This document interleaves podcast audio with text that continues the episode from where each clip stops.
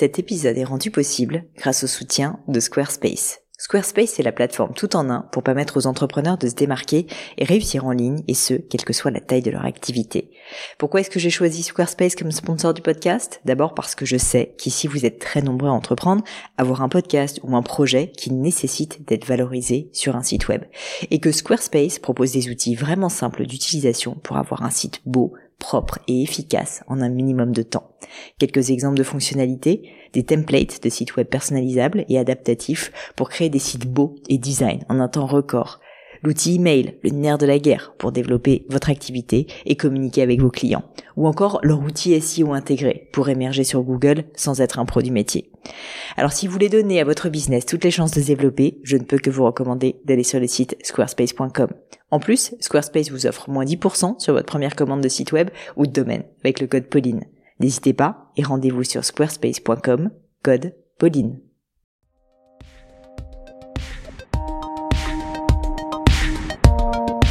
Hello, hello les amis, ici Pauline Agneau, j'espère que vous allez bien et je vous invite aujourd'hui pour un nouvel épisode extra, extraordinaire. Je voulais avant toute chose rappeler aux personnes qui ne connaîtraient pas encore le podcast qu'il s'agit d'un podcast où j'interviewe des personnalités remarquables dans plein de domaines différents et c'est d'ailleurs ce qui me plaît, avoir des entrepreneurs, c'est quand même un peu l'essence et, on va dire le cœur euh, des invités du podcast, mais ça peut être aussi des scientifiques, des athlètes, des navigateurs, comme c'est le cas aujourd'hui, des chercheurs, des personnalités du monde du développement personnel. Bref, j'essaye de brasser large, de vous apporter des personnalités que j'admire dans plein de domaines différents pour qu'il y en ait pour tous les goûts, que j'apprenne aussi plein de choses puisque c'est quand même assez égoïste, hein, si on est tout à fait honnête, ce podcast, et que je puisse aller à la rencontre de personnalités toutes plus différentes les unes que les autres. Et ce terme de différence prend tout son sens aujourd'hui avec la personne d'Éric Bellion, qui est un navigateur français né Versailles et qui euh, a fait énormément, vous allez le voir, pour le monde de la différence. Et je dis la différence et non pas la diversité. Il vous expliquera pourquoi dans cet épisode de podcast. Avant qu'on rentre un peu plus dans le détail et que je vous parle d'Eric, eh bien, je voulais rappeler, puisque ça fait longtemps que je ne l'ai pas fait à certains d'entre vous, que je serais hyper contente si vous preniez 5 minutes de votre temps pour soit m'envoyer un petit mot sur les réseaux sociaux, me dire ce que vous aimez, ce que vous aimez pas sur le podcast. Franchement, ça me fait hyper plaisir. Et donc ça, ça se passe sur Pauline euh, soit sur LinkedIn, soit sur Instagram. Je suis présente, je dois dire, sur Twitter, d'autant plus maintenant que c'est devenu X. Et puis, euh, et puis sinon, en fait, que vous le fassiez tout simplement en laissant un avis sur Apple Podcast ou sur Spotify, en mettant une petite note, un petit cœur, etc. Ça m'aide énormément. Je sais pas si vous le savez, mais en fait, concrètement, ça aide à valoriser le podcast. En fait, plus il y a de personnes qui laissent des avis, et je ne sais pas combien j'en ai sur Apple Podcast, mais je crois qu'il y en a déjà plus de 6000, donc c'est énorme. Euh, ça permet en fait tout simplement de dire euh, à l'algorithme d'Apple Podcast, eh bien, ce podcast est de qualité, on l'apprécie, donc mettez-le plus en avant s'il vous plaît odieux vivant de chez Apple, et eh ben ça marche. Et donc si vous pouvez le faire pour moi parce que vous appréciez mon travail, vous dites quand même que rendre l'appareil, et eh ben ça serait sympathique, et eh ben je vous en remercie mille fois. Si vous n'avez pas le temps de le faire, si c'est pas le moment, je ne vous en voudrais pas, je vous rassure tout de suite, mais je voulais quand même le rappeler parce que je le fais pas souvent. Voilà, voilà. Alors maintenant, on va rentrer un petit peu plus dans le détail de qui est Eric Bellion. Donc comme je disais, c'est un navigateur français et qui a plusieurs cordes à son arc.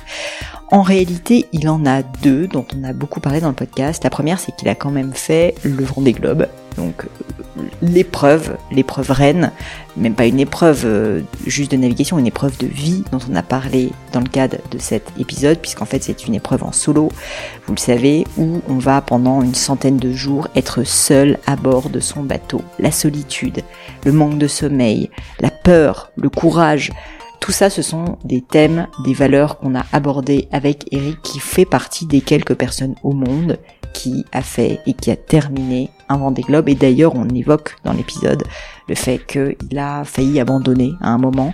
Et on parle de ce moment clé où il nous explique pourquoi il n'a pas abandonné alors que tout, euh, son, tout son cœur, tout son corps, toute sa tête lui disait de le faire. Donc ça, c'était un moment euh, absolument passionnant.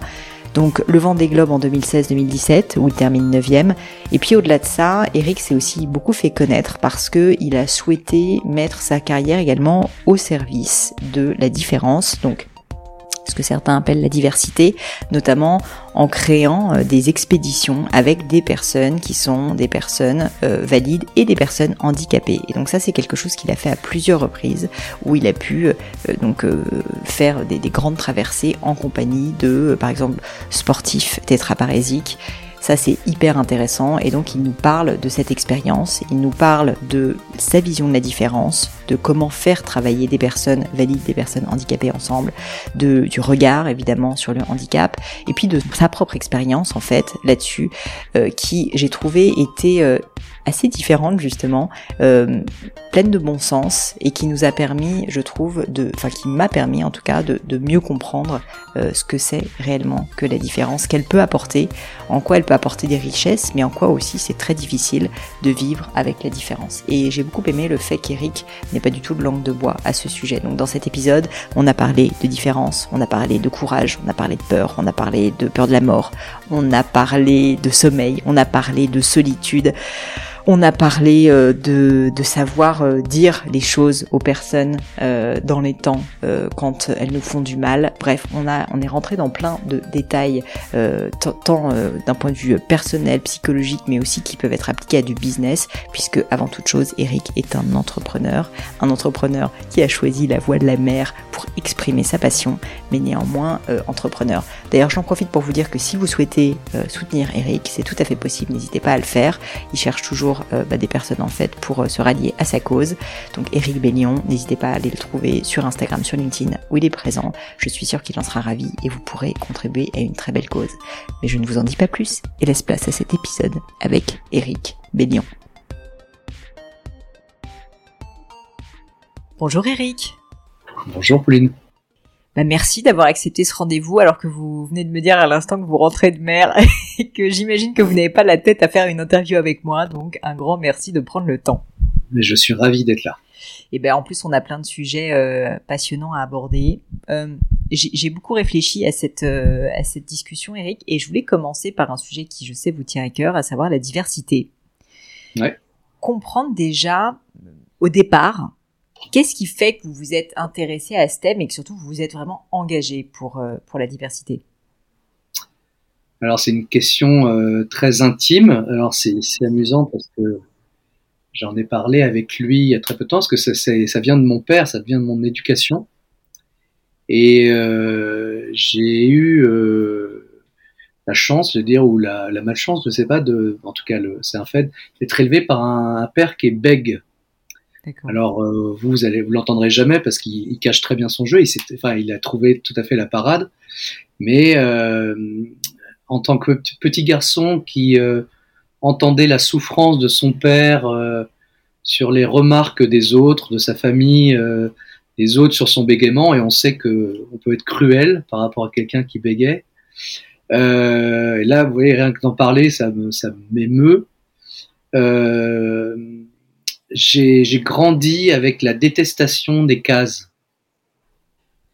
Euh, je, moi, je, je, je, ne peux pas supporter qu'on mette quelqu'un dans une case et, et, euh, et, en fait, ça vient de là. Alors, je vous le dis, ça, j'en ai, pris conscience euh, assez tard, euh, en, quand j'étais en train de faire le point sur pourquoi je me donnais autant de mal sur ces projets, euh, autant de, je, je souffrais autant aussi parfois, ou pourquoi je m'accrochais autant. Et c'est une discussion avec mon père à, l'île Maurice après un, record euh, à la voile euh, qui m'a fait pointer du doigt. Alors discussion avec lui euh, parce que justement je lui avais demandé si c'était pas trop dur que je le dise et, et il m'a fait une belle belle déclaration d'amour, mon père. Il m'a dit non, écoute, au début c'était dur, mais en fait, ça m'a permis de quelque part en être fier de, mon combat. Et euh, voilà, donc c'est quelque chose de très intime. Et, et en fait, dans ma vie, j'ai peu croisé le handicap, à part celui-ci. Et euh, c'est au moment de faire mon tour du monde à la voile avec mes deux copains, Brice et Hervé, donc euh, j'ai 25 ans. Et tous les trois, on se regarde en disant, bah, on va partir faire le tour du monde à la voile, on a 25 ans, c'est le rêve de notre vie. Euh, il nous faut un projet pour partager le projet, euh, la fin l'aventure avec ceux qui peuvent pas larguer les amarres. C'est ce qu'on s'est dit mot pour mot à ce moment-là. Je crois qu'on avait aussi un peu peur de se perdre.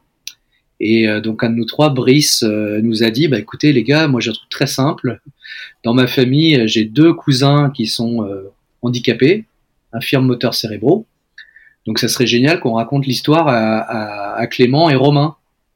Donc Hervé et moi, on s'est dit bah ouais, génial, on va raconter ça à ces petits cousins de Brice. Et puis en tirant la peloche, ben en fait, on a vu que les cousins appartenaient à une association qui, faisait, qui s'appelait euh, Passerelle, de, de, 48 familles qui s'étaient regroupées dans une association pour créer un lieu de vie pour leurs enfants euh, quand ils seraient, quand seraient devenus l'âge adulte. Parce qu'en France, euh, sur le handicap, il y, a beaucoup, il y, a beaucoup de choses qui sont faites avant 18 ans, mais après 18 ans, euh, il n'y a hmm. plus grand-chose. Les familles sont séparées parce qu'on doit mettre les jeunes, souvent en Belgique d'ailleurs, où il n'y a pas beaucoup de centres d'accueil pour adultes. Et donc là, on, a découvert donc qu'il y avait 48 familles, euh, les jeunes, et donc on s'est dit, bah, on va faire ce projet-là, on va partager ça avec euh, ces 48 jeunes et leurs familles. Et puis, euh, en fait, on n'a pas partagé l'aventure, on les a incorporés, on a fait l'aventure ensemble. Ils sont venus nous rejoindre sur des escales, et voilà, et c'est parti de là. Et après ça, j'ai jamais arrêté de m'intéresser à, à, la notion de différence plutôt que diversité. Je déteste le mot diversité.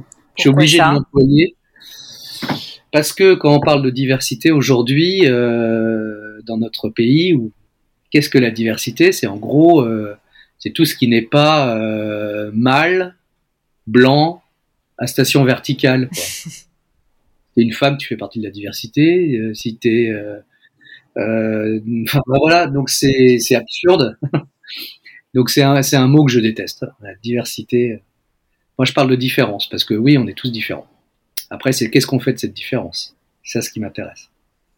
Alors justement, j'avais lu une phrase, euh, il me semble, hein, que vous avez dite ou écrite à un moment et que j'ai trouvé euh, très intéressante et je serais curieuse que vous m'en disiez plus. Cette phrase, c'est faire et vivre des choses différentes avec des gens différents, c'est là que réside le bonheur.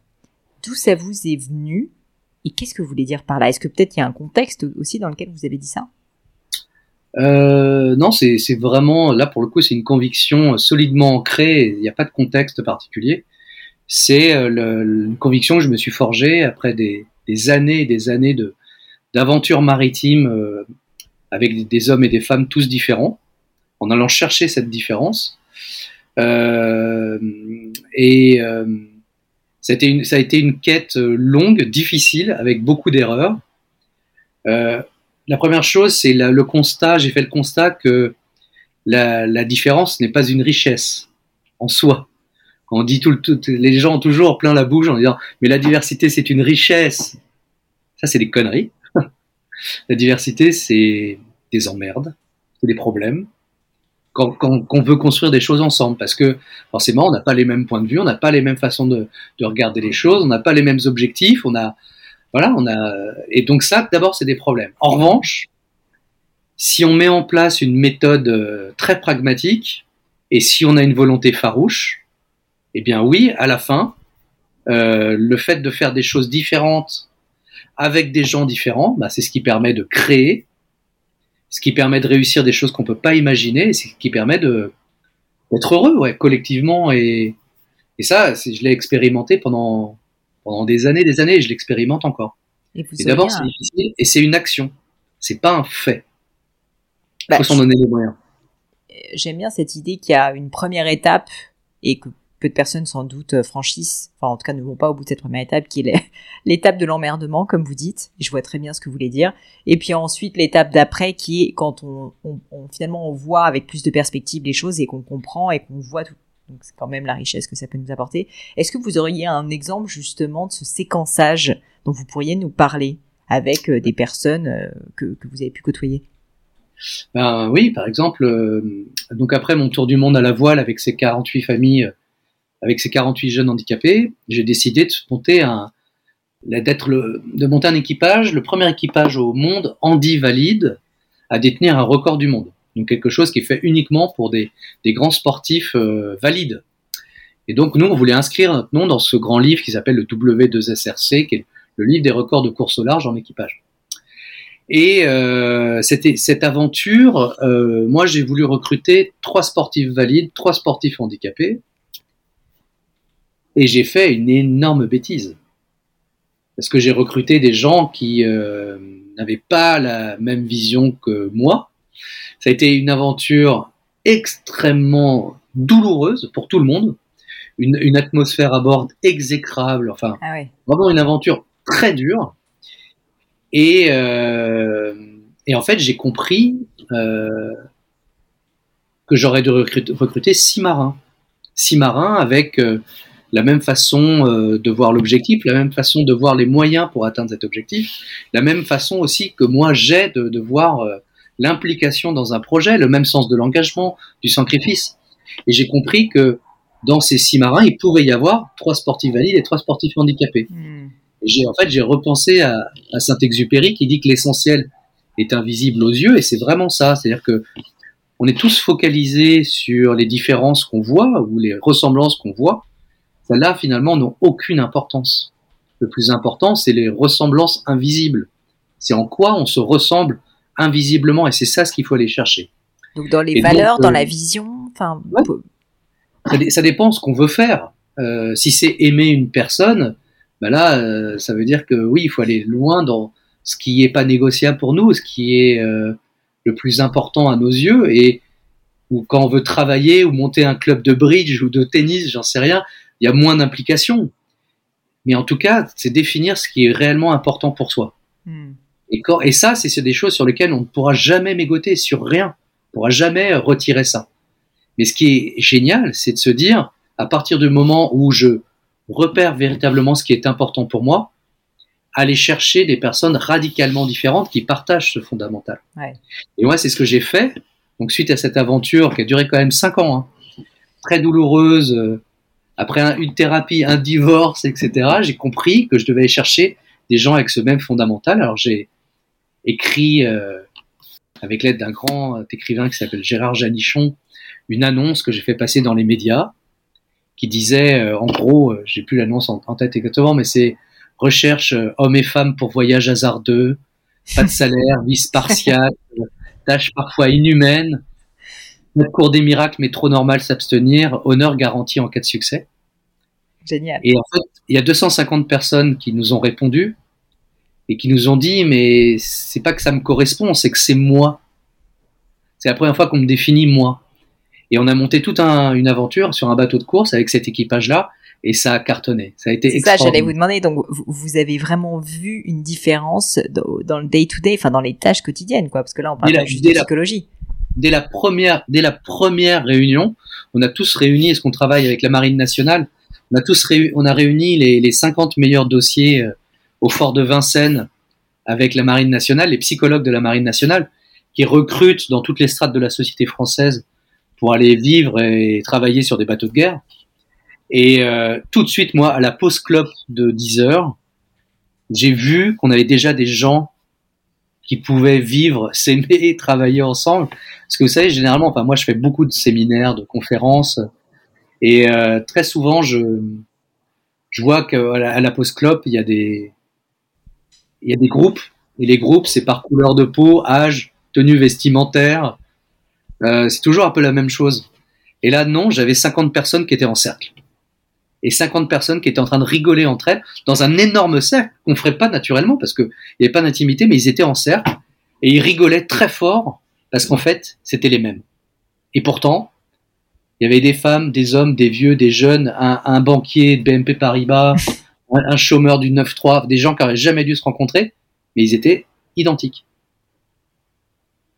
Et alors, du coup, je suis obligée de vous reposer la question sur comment faire en sorte de trouver cet alignement avec les personnes euh, avec lesquelles on s'associe, parce que là, c'est le cas, quoi. Et donc, vous, vous avez, vous êtes passé par cette lettre, mais c'était quoi l'intention derrière, quoi? Comment est-ce qu'on fait pour s'assurer que profondément on est aligné, parce que comme vous le disiez, c'est invisible à l'œil nu. Ben en fait, ça se teste.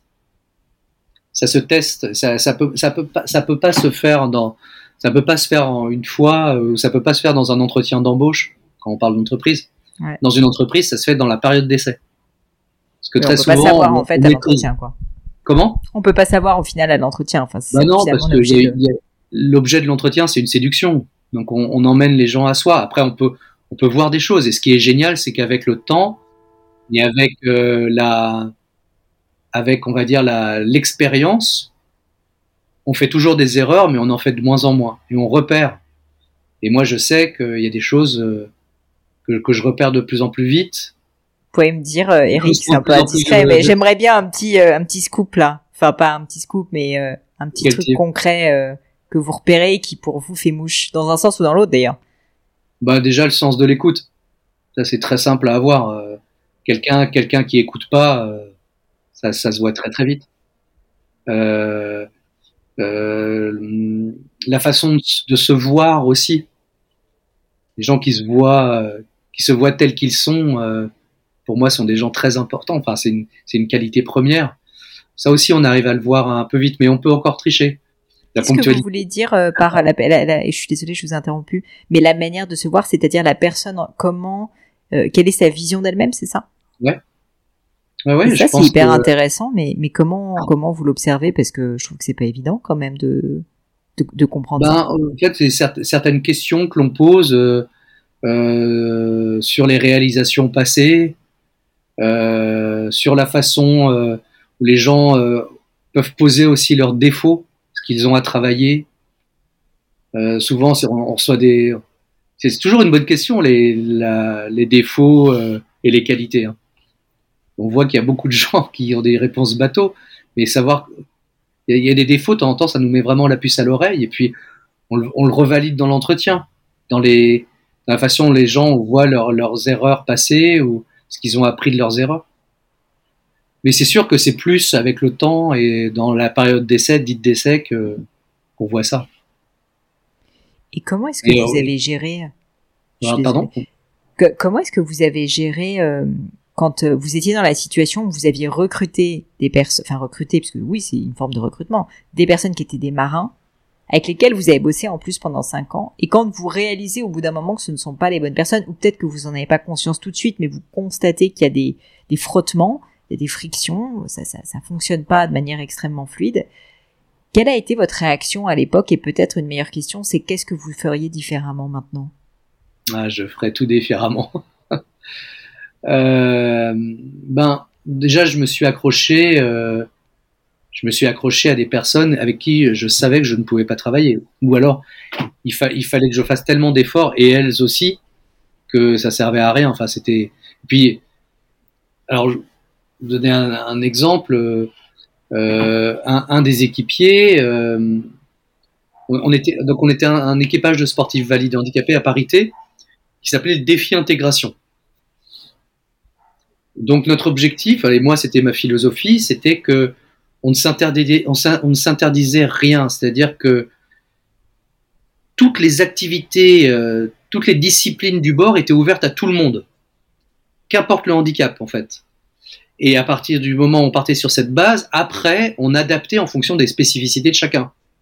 Par exemple, il y en avait un qui était paraplégique, on n'allait pas lui demander d'aller courir sur le pont pour aller manœuvrer les voiles à l'avant c'était compliqué. Et encore, moi j'ai connu des paraplégiques qui étaient capables de se déplacer très vite sur les fesses et de faire énormément de choses. Mais on peut, et on peut se découvrir aussi qu'une personne qui est très sportive euh, est claustrophobique. Ou, euh, hmm. bah, bah, voilà, y a, y a, en fait, on a, on a des tas d'idées préconçues, encore ces satanées cases, euh, où on confond en fait ce qu'on voit et euh, avec la fragilité ou la force. Euh, donc, ce, il y avait à Gaillard, chez nous, un grand Gaillard que j'avais recruté, qui était super costaud. Il faisait du hip-hop en fauteuil. Il était moniteur de voile. Et donc, quelqu'un de très, très solide. Et en fait, à chaque entraînement qu'on faisait, moi, je poussais toujours mon équipage à aller plus. je les poussais peut-être maladroitement, mais en tout cas, à, à, donner le plus possible. Parce que je, je suis assez exigeant avec moi et avec les autres. Et euh, à chaque fois que je le poussais trop, il me disait Attends, Eric, je vais te couper les jambes, tu vas voir ce que ça fait. Et en fait, cette personne-là, euh, même si elle me disait oui, elle disait non, en fait, concrètement, euh, au projet, qui était de, de, de d'être sur un pied d'égalité et que en rien nous euh, il y avait en fait il y avait personne d'handicapé dans cette histoire et que le handicap était à la porte de l'aventure et lui, en fait, euh, lui se voyait, euh, il, se, il, posait son, il se posait dans la société en tant que personne handicapée.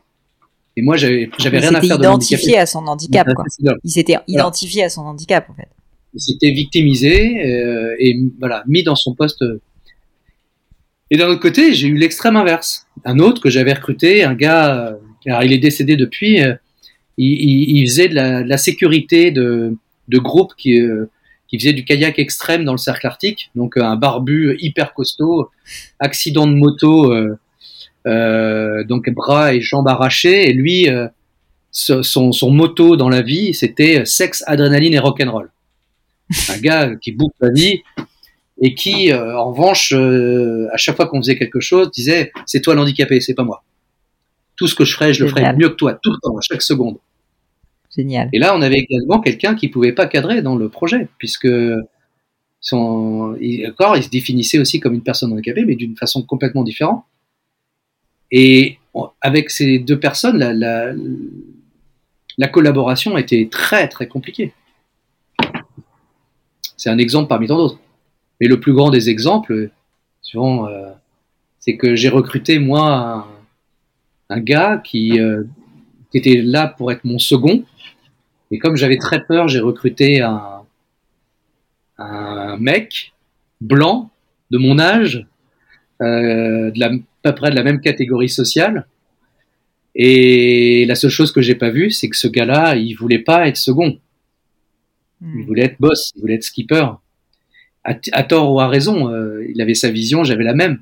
Mais là, je me suis énormément trompé parce que j'ai recruté quelqu'un qui, qui détricotait tout ce que je tricotais moi. Hmm. Donc en fait, le, le pire handicap que j'ai eu dans cette première aventure, c'est ce gars valide. Donc ça, c'est une aventure très douloureuse, mais qui m'a qui m'a déniaisé. Bah, je vous remercie d'avoir partagé parce que en fait, je trouve qu'on comprend très bien. Alors, je fais énormément de parallèles, j'avoue, avec le monde de l'entreprise. C'est fou, euh, même si vous, l'avez vécu avec une intensité, je peux imaginer qu'il n'a rien à voir. Donc, c'est d'autant plus fort. Et je peux imaginer que les enseignements, vous les avez bien pris. Mais justement, les, les enseignements, euh, Eric, mm-hmm. si je reviens à cette question, au-delà du diagnostic, maintenant, là, si on, on, se remet en arrière et vous êtes à nouveau dans les dans vos baskets et vous devez à nouveau créer cette équipe, ou non, non à la rigueur, vous vous rendez compte que l'équipe que l'équipe euh, est problématique. Qu'est-ce que vous faites? Bah déjà, je me, je me sépare des, gens avec qui ça ne pourra jamais le faire. Et donc j'ai pris, ça a été une prise de conscience euh, au fur et à mesure. Euh, je vous donne un exemple. La première chose, ça a été le, gars avec qui j'ai construit le projet, qui est un mec extraordinaire qui s'appelle Laurent Marzec. Et je le, je le cite parce qu'il a écrit un livre extraordinaire qui s'appelle Accord perdu. Et Laurent, j'ai construit le projet avec lui, mais j'ai découvert au bout de deux ans qu'en fait, il détestait la mer et les bateaux. Qu'il en avait une peur, pas qu'il détestait, pardon. Il adorait ça, mais qu'il en avait très peur. Et donc la première chose, c'était de, ben, de, de, dire à Laurent qu'on ne pouvait pas continuer ensemble, ce qui était très douloureux pour moi et pour l'équipe, parce qu'on avait tout construit ensemble. Mais en fait, Laurent euh, nous, empêchait, nous empêchait de monter en puissance, nous empêchait parce que à chaque fois on avait un problème à bord, on devait s'arrêter. Et puis après, ça a été de se séparer aussi de des autres qui collaient pas. Et puis euh, quand on est arrivé à toute fin, parce que j'ai compris vraiment quelques jours, quelques semaines euh, euh, avant de partir sur, euh, sur le record, ça a été aussi de distribuer des rôles un peu différents, m'adapter. Euh, par exemple, avec cette histoire de, de, second, je lui ai donné un peu plus de place pour qu'il puisse rayonner à sa façon, un peu, un chef. Euh, voilà, j'ai trouvé des solutions. Mais d'abord, ça a été de me séparer de ceux qui, de toute façon, fondamentalement, ça ne pouvait pas marcher. Hmm. Avec toute la douleur que ça représente. C'était très dur. Très, très dur. imaginer. Mais de toute façon, ça ne pourra jamais marcher. Hein. Bah, c'est pour ça. Et c'est toujours la chose aussi quand on traite de différence. Pardon, je, je vous ai coupé, Pauline. Non, allez-y. Euh, quand on parle de différence, c'est là où il faut pas se tromper, c'est que, vas-y, va euh, virer une personne handicapée. Va virer quelqu'un de différent. Et là, ça devient, ça se corse, alors que ça devrait pas. Donc c'est pour ça qu'il faut euh, faire très attention. vous arrivez à, à ne pas être trop émotionnel dans ces moments-là Ça a été un sujet pour vous d'apprendre à gérer vos émotions? Oh, Ça l'est toujours, je vous rassure. Je suis quelqu'un de quelqu'un d'émotif. Et euh, Et je, alors des motifs, ça, ça, a plusieurs significations. Je suis pas quelqu'un qui, euh, je, on je suis quelqu'un de très calme et euh, j'en parlais encore euh, très, enfin avec mon, co-skipper sur la Jacques Vabre. Je, je, je, je, je me laisse pas embarquer par mes émotions, mais je les imprime fortement en moi. Elles sont là. Euh, effectivement, euh, quand dans les choses dures à faire, oui, ça, ça me prend beaucoup d'énergie. Oui, j'en dors pas plusieurs jours avant, plusieurs nuits. Euh, oui, ça, ça peut, ça me permet de temps en temps de faire un bouton de fièvre ou mal au ventre. Donc oui, mes émotions, euh, mais je laisse très peu de choses paraître. D'accord. Ça, c'est déjà une force. C'est vrai. ou parfois, bah, là, justement, avec ma discussion avec Martin, il, il aurait aimé plus d'émotions à partager. Donc, mmh. faut savoir se caler. Mais c'est vrai que je garde beaucoup de choses pour moi. Bah, je peux imaginer parce que donc ça, ça, me fait une transition. Je voulais parler du Vendée Globe euh, puisque j'ai quand même pas mal potassé votre parcours. Donc en 2016, 99 jours, si je me trompe pas. Et je voulais vous demander pour vous à ce moment-là, donc c'est un autre projet complètement différent, mais euh, si je comprends bien, l'un des gros challenges à ce moment-là, ça n'avait rien à voir, c'était la solitude dans votre cas. Est-ce que vous pouvez déjà nous expliquer à quoi ça ressemble euh, psychologiquement, je sais pas si c'est possible, un Vendée Globe? Euh, si, alors euh, bon, c'est compliqué de d'expliquer. De, de, résumer en quelques mots. J'ai fait un film justement au cinéma pour le raconter, euh, justement pour expliquer justement cette solitude et, et, le chemin émotionnel, parce que c'est ça qui est intéressant pour moi à quoi ça ressemble euh, euh, Vous avez parlé de la solitude. Euh, moi, j'aime la solitude. Je suis quelqu'un d'assez solitaire. Je, je, prends la solitude comme un cadeau parce que c'est une solitude que je choisis. Euh, la solitude sur le vent des globes, c'est une solitude de la décision importante. À terre, quand on a des décisions importantes à faire, qui mettent en jeu notre avenir, notre intégrité physique, on se rend pas compte à quel point on peut se raccrocher à des tas de choses. Hmm. On peut avoir des avis partout. Et on prend toujours notre décision avec des avis. Quand on est tout seul et loin de tout, eh ben, on fait tout tout seul. Et ça, c'est usant. C'est usant d'avoir toujours à, faire des grandes décisions. Ça peut être, par exemple, d'aller se diriger vers une tempête. Ça peut de se, de séparer d'un groupe euh, euh, qui représente notre sécurité euh, dans l'immensité de l'océan ça peut être de, de, de débrancher un câble sur euh, ma batterie, parce que si ça se trouve, c'est irréversible.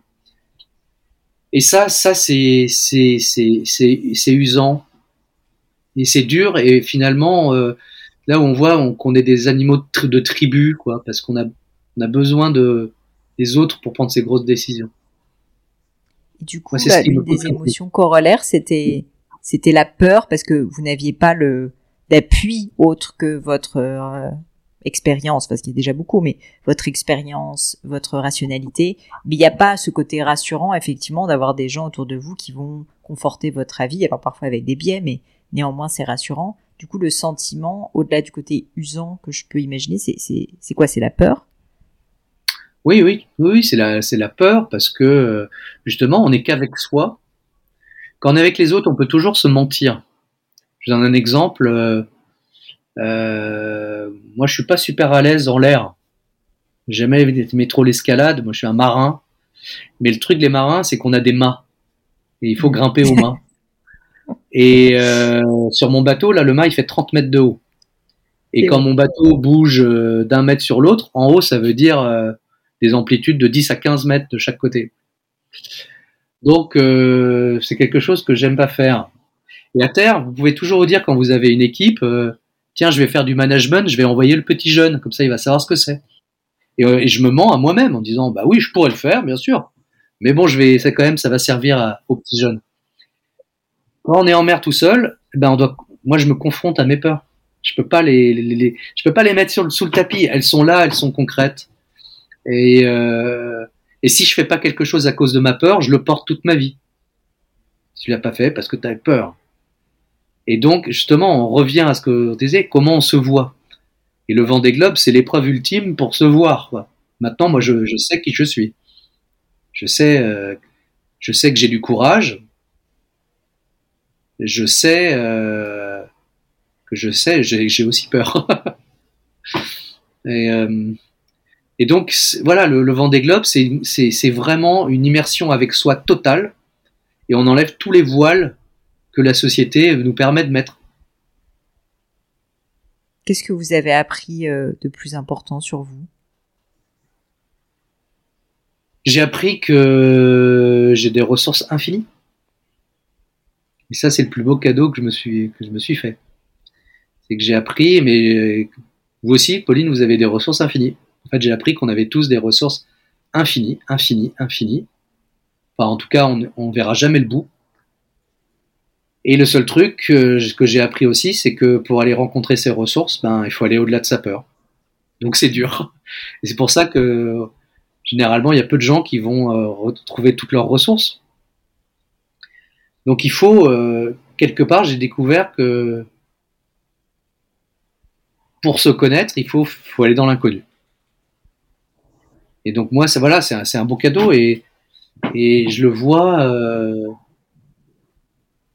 j'ai une petite fille que j'ai eue euh, il y a un, an et demi maintenant. Et je suis très heureux de l'éducation que je lui porte aujourd'hui. Euh, je pense que j'ai enlevé beaucoup, j'ai enlevé beaucoup de, peur dans la transmission que je lui fais. Je pense qu'elle va être beaucoup plus libre que moi.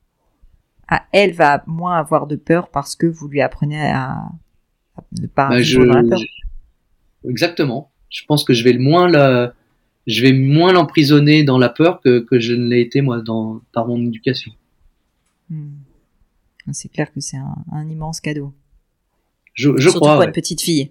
Ouais, ouais c'est vrai. J'ai vraiment envie qu'elle se rende compte que tout est possible. Est-ce que vous avez eu, euh, à un moment donné, peur de mourir sur le vent des globes Ou ailleurs, d'ailleurs, dans votre carrière, dans votre vie? Euh, Oui, alors c'est une peur euh, fugace. Ah, en y pensant. Euh, alors en fait il y a deux peurs, il y a deux types de peurs de mourir. Il y en a, une dans la catastrophe qui, qui m'assaille. Plusieurs fois, en rentrant du vent des globes, à la fin j'ai affronté un cyclone à plus de 80 nœuds de vent, c'est 160 km heure de vent, donc la mer est toute blanche d'écume. Et mon bateau a fait euh, de grosses embardées et je me suis retrouvé plusieurs fois couché sous l'eau. Et là, plusieurs fois, j'ai hurlé en pensant que j'allais mourir. Donc j'ai hurlé à la mort. et, là, qu'est-ce qu'on fait dans ce genre de cas? Faut juste tenir? Enfin, c'est, c'est, faut juste pas abandonner? C'est, c'est quoi le Je sais pas si ben vous arrivez à vous en rappeler parce que. Oui, si, si, je m'en rappelle très bien. Euh, j'ai, euh, quand j'avais une vingtaine d'années, j'ai fait un cours de plongée et euh, vous savez, ce qu'on vous apprend dans la plongée, c'est quand il y a un problème, c'est stop. Donc quand il y a un problème, qu'on commence à être en panique avec le masque, l'oxygène, etc., et que la panique commence, et le, le, moniteur fait stop. Donc c'est stop. Et moi, c'est ça, j'ai gravé ça en moi. Donc dès que c'est la panique, évidemment, la panique, je la reçois et je suis en panique, mais tout de suite, je m'arrête, je dis stop, tu réfléchis. Et en fait, ça retombe tout de suite parce qu'il n'y a pas le choix. Hmm. Donc je fais stop et après je trouve dans l'action. C'est pour ça que cette peur de mourir, elle est très fugace. En revanche, sur le vent des globes, euh, pendant toute la première partie, le premier tiers de la course, comme c'était la première fois que je faisais du solitaire, je savais pas dormir. Et donc j'ai passé 40 jours sans savoir dormir. Donc je dormais que quand j'étais absolument éreinté. Euh. et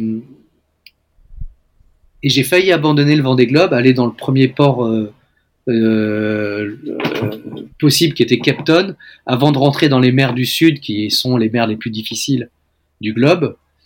Et là, je me suis dit, oui, si je continue dans cet état-là, sur un bateau aussi puissant, dans les mers les plus difficiles, avec des vagues qui font le tour de la Terre sans aucune terre pour les arrêter. Je me suis dit, là, oui, j'ai peur de mourir, donc je vais arrêter. J'ai eu cette, ouais, cette, cette peur-là en me disant, je vais me tuer. Mais euh, c'était une, une peur assez utile puisqu'elle m'a dit il faut que tu abandonnes. Après, je me suis rendu compte qu'il fallait que je continue. Mais c'est ça, parce que vous n'avez pas abandonné, vous n'êtes pas arrêté euh, à Cape Town. Non. Et pourquoi? Pourquoi ça? Ça, c'est ça, c'est la question. Euh, J'y ai beaucoup réfléchi parce que c'est quand on parlait de peur, moi, c'est trois jours de ma vie où j'ai vraiment affronté mes démons, où la peur me disait d'arrêter, où je prenais plus aucun plaisir, je pleurais toutes les heures. Euh, euh j'avais beau recevoir des messages de tout le monde en me confortant, en me disant euh, Eric, tu sais faire, mais t'as oublié parce que t'as peur. Mais moi, j'étais dans mon bateau qui, qui est très très très anxiogène, dans un, océan qui me laissait aucun répit. Et en fait, la clé, je l'ai eue. Euh, en fait, il y a, y a, mon médecin, qui s'appelle Jean-Marc Legac, qui m'a dit "Écoute, Eric, ouais, tu peux, tu peux arrêter, arrête, c'est bien, arrête parce que tu as déjà pris le départ d'un vent des globes. À ton niveau, c'est extraordinaire.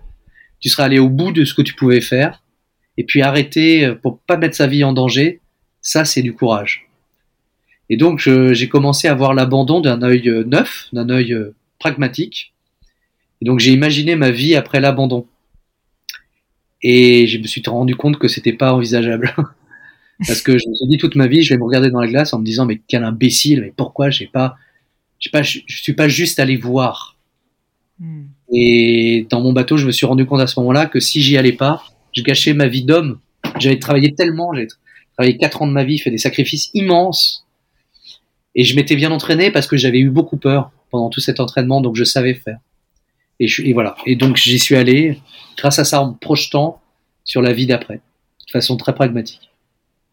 Donc l'abandon n'était pas possible. Vous avez refusé. Ouais, c'est ça. L'abandon n'était pas possible, alors même qu'il vous appelait de toutes ses forces. Ouais. Mais c'était la peur qui parlait.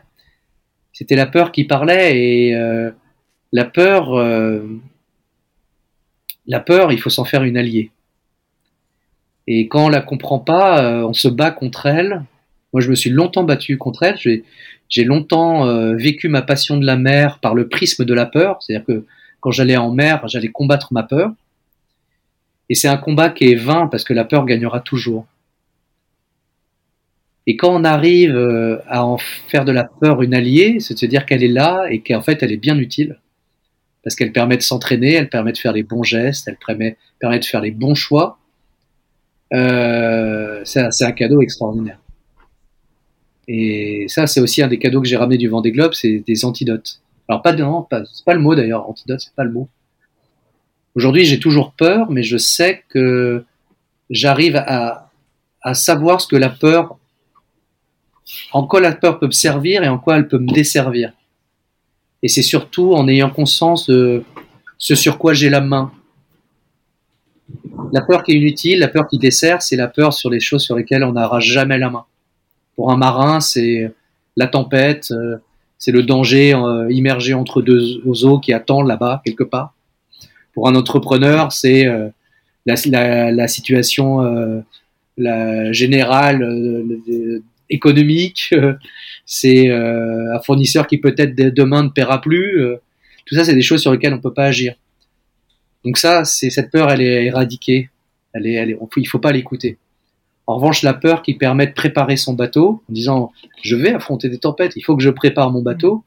La peur qui permet de s'entraîner soi-même, la peur qui permet d'être, euh, de faire euh, les, choses calmement, la peur qui permet de se voir tel qu'on est aussi. Tout ça, c'est très très bénéfique et productif.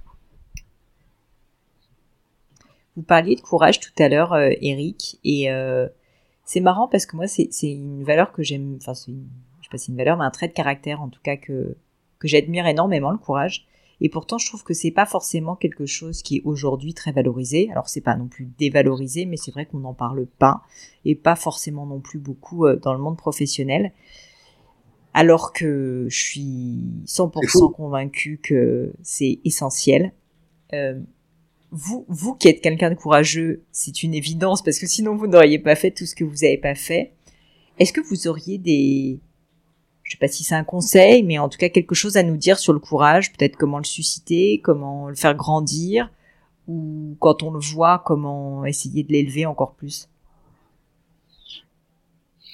Alors moi, moi je sais que je suis courageux dans sur certains aspects et je sais que je manque de courage aussi sur d'autres aspects. C'est pas aussi simple que ça, malheureusement. Mm.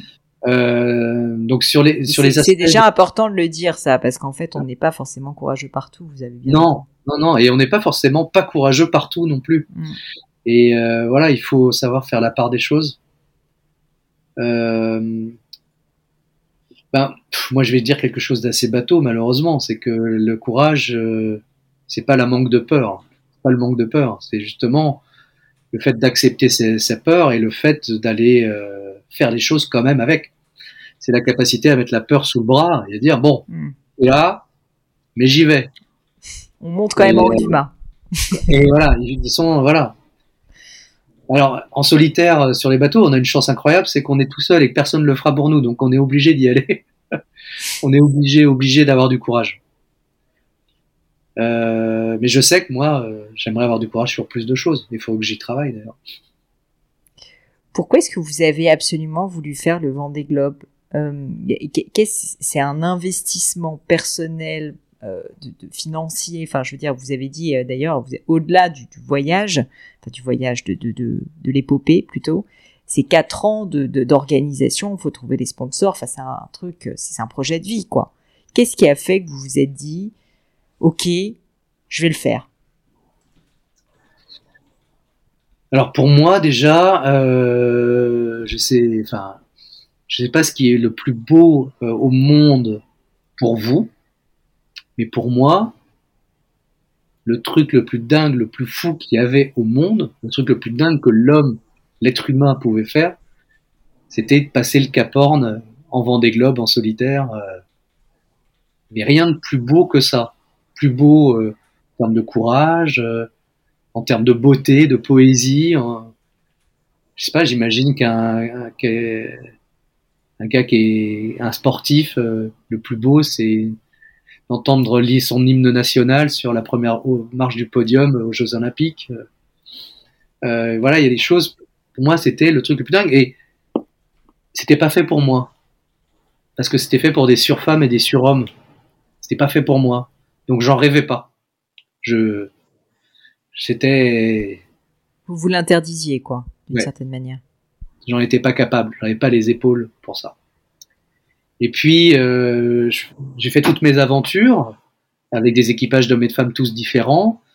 Et puis, à chaque fois, ben, je, la taille du, du bateau euh, grossissait, les équipages grossissaient, et puis mes capacités, euh, mon savoir grossissait avec. Et puis un jour, euh, on est à Plymouth, on gagne, on gagne pas, c'est un lapsus, mais on fait un, excellent résultat avec euh, mon équipage d'hommes et de femmes tous différents. C'est une réussite totale. On bat des grands professionnels de la course au large avec un équipage que personne n'aurait pris sur le papier. On se jette tous à l'eau euh, de bonheur, comme si on avait gagné la course. Et là, je me dis, mais attends, c'est quoi la suite? Déjà, un, Eric, tu as une formule magique et il faut que tu en parles. Et le seul truc, c'est qu'on on me cantonne euh, depuis que je fais ces aventures-là dans la case, encore les satanées cases, la case du capitaine au grand cœur, capitaine de la diversité, mm. des titres dont je, n'ai rien, enfin je, je, je, déteste. On me décerne des prix euh, que parce que je suis avec des personnes handicapées, truc que je déteste. Euh, on m'invite à la semaine du handicap pour parler diversité. Peut-être dire que je déteste la semaine du handicap, mais c'est pas très sexy, quoi. Euh, et donc, je me dis, mais comment, comment je peux faire pour raconter euh, ça aux gens, pour les prendre à revers? Et dans l'eau à 14 degrés à Plymouth, là, je me dis, mais attends, tu vas faire le Vendée Globe. Le truc le plus dingue et le plus médiatique que tu puisses faire. Et tu vas, c'est ton, c'est ton, ton projet. Et puis, je suis à un moment aussi, euh, alors je le lis avec mes yeux d'aujourd'hui, mais je suis à un moment aussi où j'ai dédié euh, ma vie à la relation à l'autre. Et je sens que maintenant, euh, maintenant que je sais comment vivre cette relation, il faut que je commence à m'intéresser à moi. Et voilà, tout se met en place. Alors c'est facile à dire maintenant, ça a été un combat, mais c'est là où j'ai pris ma décision d'aller faire le vent des globes. Dans une eau à 14 degrés à Plymouth. Ouais, faut pas aller à Plymouth euh, au mois d'août. C'est, c'est terrible. Il peut vous arriver des trucs de dingue après. Ouais. Si on revient au, début, euh, Eric, j'aimerais bien parler un peu plus de votre enfance et vous nous avez parlé de votre papa et je vous en remercie. Mais est-ce que vous pouvez nous, parler un petit peu plus de vous quand vous étiez petit? Où est-ce que vous avez grandi? Vous étiez comment? Cette passion de la mère, elle était déjà là? Enfin, comment était le petit Eric? Comment vous le décririez? Ah, le, petit Eric euh, était un enfant euh, plutôt calme, euh, passionné de lecture. J'avais, on vivait dans une maison, donc à Versailles, donc région parisienne, donc très loin de la mer. J'étais plein de rêves, assez romantiques, et dans ma famille, il y, avait des marins il y a très longtemps, la marine à, à voile et je sais pas pourquoi, mais j'ai compris dans les discussions familiales que les vrais hommes, c'était ceux qui allaient en mer. Il y avait une sorte de d'aura, de, de respect pour ces, ces, ces, hommes. Désolé, il n'y avait pas beaucoup de femmes. Hein. Mm. Ces hommes qui allaient en mer et, je me suis dit, ben c'est là qu'est la vraie vie, c'est en mer. Et donc j'ai été, euh, j'ai dévoré tous les livres de mer qui me tombaient dessus. Je, j'ai voilà. Et puis euh, dans, dans, ma famille c'était pas trop l'ambiance euh, c'était l'ambiance camping-car. Donc on il y avait pas avait de marins dans votre famille. Enfin c'était pas un, les souvent quand même les c'est souvent quelque chose qui se passe de, de génération en génération. Ben il y avait cet univers marin. J'ai des oncles qui naviguent mais dans ma famille mon père mon père a navigué quand il était jeune mais euh, ça n'a pas marché dans la famille. On, on naviguait pas. Et, et en fait mes parents comme c'était pas leur truc à deux la, voile, c'était camping-car, une sorte de, bateau sur route quoi, sur roue. Donc on a fait des super voyages. Mais euh, moi, à 15 ans, quand c'est plus difficile d'être en famille dans le camping-car, là je suis allé essayer en fait et je suis allé dans les familles euh, de mes copains qui avaient des bateaux pour essayer. Et en fait, j'ai adoré ça. Puis j'ai jamais cessé de naviguer. Mais j'ai commencé Vous avez eu un espèce de, de, coup de foudre en fait euh, alors que c'était de la plaisance et que c'était presque amical, si je comprends bien, parce que c'était avec vos amis. Ça a été quelque chose de très violent tout de suite, ou c'est monté un peu et avec le temps, vous avez cultivé cet amour de la mer Non, ça, a toujours été total, euh, un amour total, une passion euh, totale, mais une passion, comme je vous ai dit, un peu, un peu bizarre, parce que toujours liée à la peur. En fait, c'était un peu, euh, c'est sur l'eau qu'on devient un homme. Donc il faut devenir un homme, et devenir un homme, c'est battre sa peur. Donc c'était euh, très lié à ça. Mais au-delà de ça, euh, j'ai tout de suite compris que c'était en mer qu'il y avait les plus grandes choses de la Terre. Toujours, j'ai compris qu'en mer, il y avait les ciels étaient plus beaux, les levées de lune étaient plus beaux, les couchers de soleil étaient encore plus beaux. Que voilà, quand je quand je fais une balade depuis toujours, je me retrouve euh, toujours au port. Quoi. Je, enfin voilà, c'est la mer m'aimante j'ai ça dans le sang. J'ai essayé plusieurs fois de me, de me sortir de ça parce que c'est une passion euh, extrêmement dure parce qu'elle est coûteuse. Donc, euh, on travaille beaucoup euh, pour pouvoir aller en mer, mais j'ai jamais pu m'en sortir. Et je dis souvent que j'ai la malédiction des marins, c'est que toutes les grandes choses sur Terre se passent en mer. Il y a eu un moment où vous êtes dit, dont vous vous rappelez peut-être, j'ai envie d'en faire ma vie mon métier, parce que c'est une chose de d'avoir une passion, et puis de décider d'en vivre, ce qui n'est pas aisé en plus sur une passion comme celle-ci, c'est une autre paire de manches. Ouais, c'est une autre paire de manches, et là, euh, j'ai été beaucoup aidé par les rencontres. Y a un, homme qui compte beaucoup pour moi dans la vie, qui m'a beaucoup aidé, s'appelle Gonzague de Blinière, euh, qui m'a aussi permis de, de me lancer. Euh, puis voilà, au début ça a été quelque chose que je faisais euh, en amateur. Euh, j'ai aussi euh, des, des, des, une patronne, justement Patricia Ricard, qui m'a beaucoup aidé aussi, qui a respecté beaucoup cette passion et qui m'a permis de travailler en, en, en, en entretenant tous ces projets-là que je faisais d'une façon bénévole.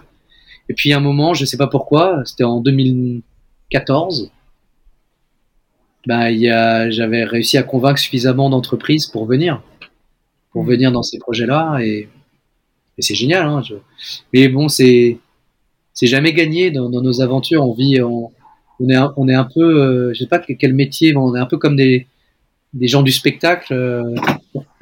on fait un film, un film c'est un projet qui prend quelques années, puis c'est fini, puis il faut retourner voir les, les, les chaînes de télé, enfin les, les, les, distributeurs pour revendre un projet. Et nous, on est sur des cycles de 4 ans. Mm. Donc là, là, je suis parti pour un cycle de 4 ans, mais après, est-ce que je trouverai de l'argent pour continuer ou pas? Je sais pas. C'est toujours des projets qu'on porte, que je, enfin, que je porte à, bout de bras. Alors, je suis aidé là. Je travaille avec Marie Latanzio qui porte le projet aussi avec moi. Et euh, mais si on n'a pas cette niaque absolue d'aller vendre des choses, de prendre tous les risques aussi pour aller les vendre, il se passe rien.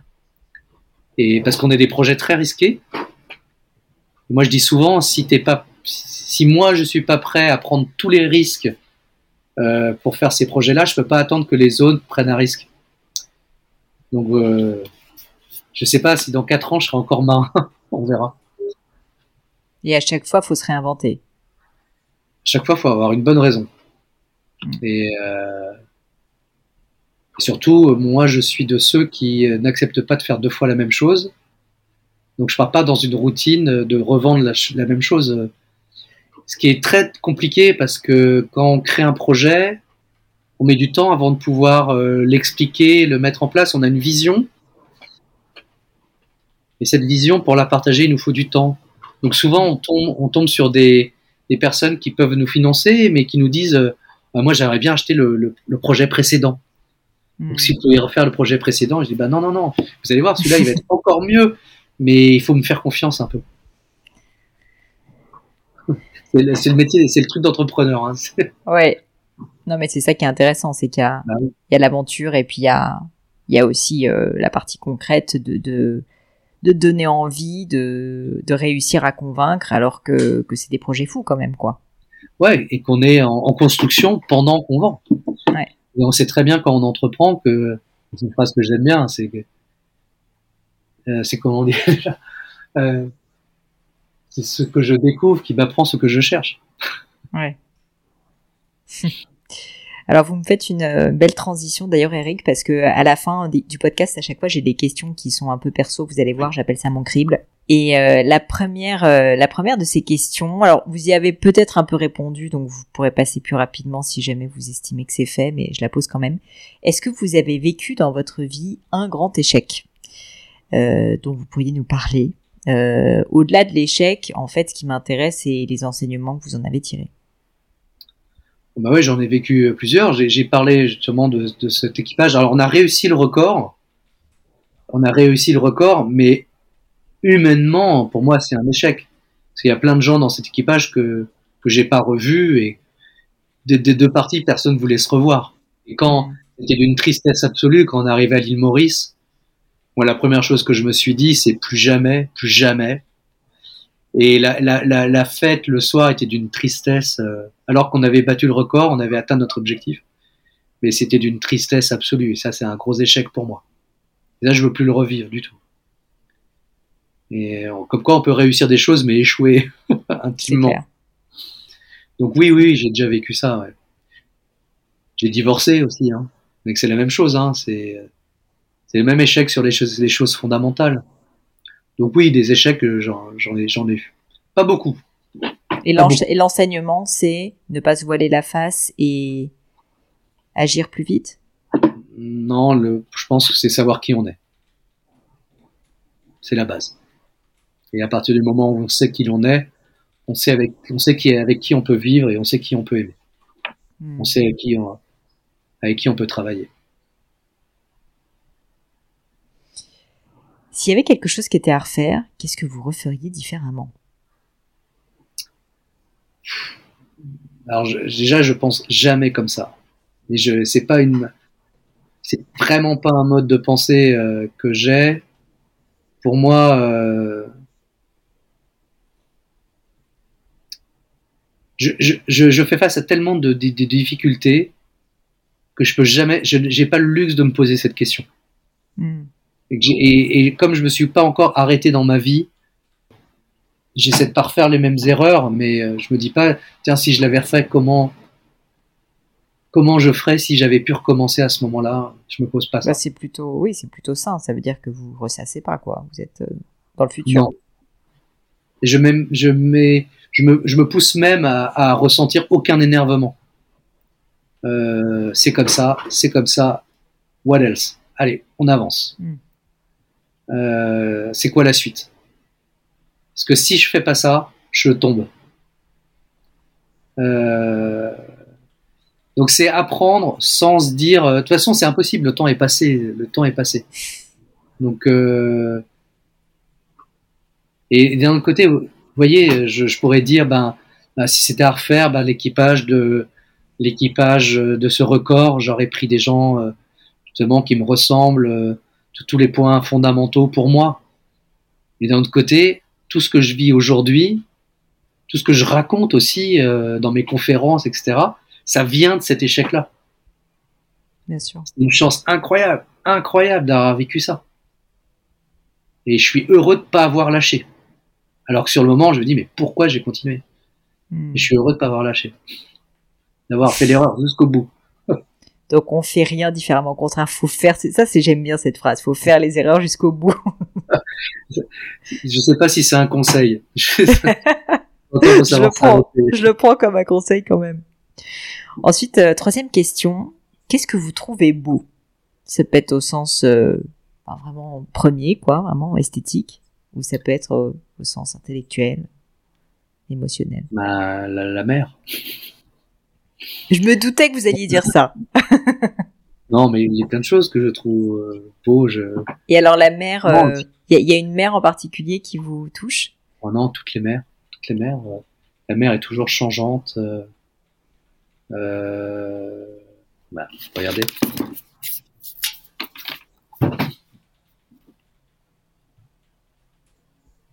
On est en Bretagne là. En Bretagne, ouais. dans le Finistère sud. Euh, la, la mer est toujours changeante, la mer est toujours. euh, Non, elle n'est pas toujours belle. Elle, de temps en temps, elle peut être hideuse, mais.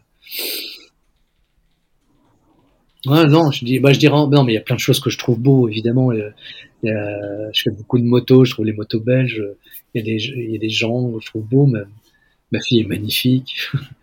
mais c'est vrai que. il y a la première chose que j'ai envie de dire, c'est la mer, évidemment. Merci. À l'inverse, qu'est-ce qui vous, qu'est-ce que vous trouvez laid? Qu'est-ce qui vous irrite? Qu'est-ce qui vous énerve? Euh, la folie de la foule. La folie de la foule. Qu'est-ce que Ouais. vous voulez dire? J'ai, euh, c'est marrant, c'est quelque chose que j'ai en moi depuis très longtemps, mais c'est grâce à un film, euh, Docteur Jivago, que j'ai vu, je sais pas, je devais avoir une dizaine d'années. Et Docteur Jivago, je sais pas si vous vous souvenez, Omar Sharif, euh, euh, donc il y a tout le communisme qui se met en place dans la Russie et euh, bah, ils dégringolinent, euh, ils, dé- ils dégringolent, euh, et vivent, ils vivent des drames. Et ils ont très, ils ont très bien su mettre en perspective justement cette folie de la foule, c'est-à-dire que comment euh, l'être humain peut, de, peut devenir hideux euh, quand il est embarqué Hmm. par la folie de la foule, justement, à devenir déraisonnable, à faire monter de la haine, euh, quelque chose de très aveugle, de très violent, bestial. euh. Je crois que c'est une de mes premières peurs, en fait, c'est ce que nous tous, on peut donner euh, embarqués par la foule, par le groupe. Et pas besoin de commenter les, les actualités. euh, et voilà, et je, je me mets dedans parce que je sais que je peux le, le vivre d'une certaine façon euh, aussi. Je l'ai déjà vécu. On, est, on, est, on, on a ce côté très obscur, nous, euh, race humaine, Hmm. qui me glace le sang. Et je sais que que le mal, que le mal est, est toujours là, tapis dans l'ombre. Sur une note euh, plus positive, parce qu'il y en a aussi, est-ce qu'il y a une maxime, une citation, une phrase, quoi, qui, qui vous plaît, qui vous marque, qui vous inspire, peut-être que vous pourriez partager avec nous, que, que vous répétez dans les moments où vous en avez besoin? Alors, j'ai toujours détesté ça. Je me moquais de mon père avec ses phrases. Il, en- il les affichait partout dans son bureau, etc. Je me moquais de lui et je lui disais, mais c'est pas possible de, de simplifier. En, en plus, ces phrases-là, on peut, on peut toujours les tirer d'une certaine façon, on peut en dire ce qu'on veut. Et puis en vieillissant, en fait, il y en a plein qui me plaisent bien. il y en a plein qui, qui me plaisent bien. Je, euh, j'aime bien la phrase d'Einstein. Euh, euh, donner l'exemple n'est pas la meilleure façon d'influencer les autres, c'est la seule. je crois vraiment en la puissance de l'exemple. C'est pour ça que je monte toutes mes aventures sur la mer, parce que sur la mer, on peut pas tricher, donc les exemples sont ce qu'ils sont. Et je, je, déteste dire aux autres ce qu'ils doivent penser ou ce qu'ils doivent faire. Hmm. Moi, je raconte un exemple, mon expérience, et après, ils en font ce qu'ils veulent. Euh, J'aime bien euh, la phrase de Churchill aussi. Euh, euh réussir, c'est d'aller d'échec en échec avec enthousiasme. Hmm. Je réfléchis comme ça. Je... Après, j'aime bien ma phrase. Faire des choses différentes avec des gens différents, c'est ça qui procure le bonheur. Voilà, non, j'en ai, plusieurs. bah, on va garder la vôtre. On va garder la vôtre. Faire et vivre des choses différentes avec des gens différents, c'est là que réside le bonheur. Encore une question, est-ce qu'il y a un sujet sur lequel vous avez changé d'avis? Alors, j'adore changer d'avis. J'adore changer d'avis et en fait tout ce qui me plaît dans la vie, c'est de lire des livres, euh, voir des films euh, qui me racontent un truc vrai. Et je dis ah ouais, attends, je savais pas ça, incroyable. Euh, et on se rend compte à quel point on simplifie les choses, on oublie les choses. je sais pas, c'est idiot, mais se, se, dire qu'un tel a volé l'invention de l'autre, etc. Donc en fait, euh, j'ai plein de choses sur lesquelles je change d'avis. J'aime pas, j'aime pas les gens qui ont une aura extraordinaire et des convictions. Euh, je m'en méfie. Ouais, c'est pas que j'aime pas, c'est que je m'en méfie toujours. Les gens qui disent ah, c'est comme ça et pas autrement. Hmm. Euh, j'aime les gens avec des des doutes. J'aime bien, j'aime bien m'associer avec des gens qui ont des doutes et des gens qui ont des certitudes. Je les trouve, euh, leurs certitudes me font peur. Donc, euh, je réponds à côté, je suis désolé, mais je. Non, pas d'exemple a, priori parce qu'en en fait, ils sont très nombreux. C'est trop. mais euh, merci en tout cas d'avoir partagé l'idée. Et puis alors, la dernière question, je pense que du coup elle va vous plaire parce que vous étiez visiblement un rat de bibliothèque étant petit. Ma question c'est est-ce qu'il y a un ou des livres qui vous ont particulièrement marqué, influencé, peut-être même euh, enfin, fait changer franchement? Euh, moi, je suis passionné de littérature et, donc, euh, il y a un nom. Alors, le, problème de cette question, c'est que je demande un ou deux livres. Donc ça, c'est horrible. horrible. Mais du coup, ceux, on va dire, si on devait faire un petit classement, ceux qui vous. Vous n'aimeriez pas que je vous pose la question?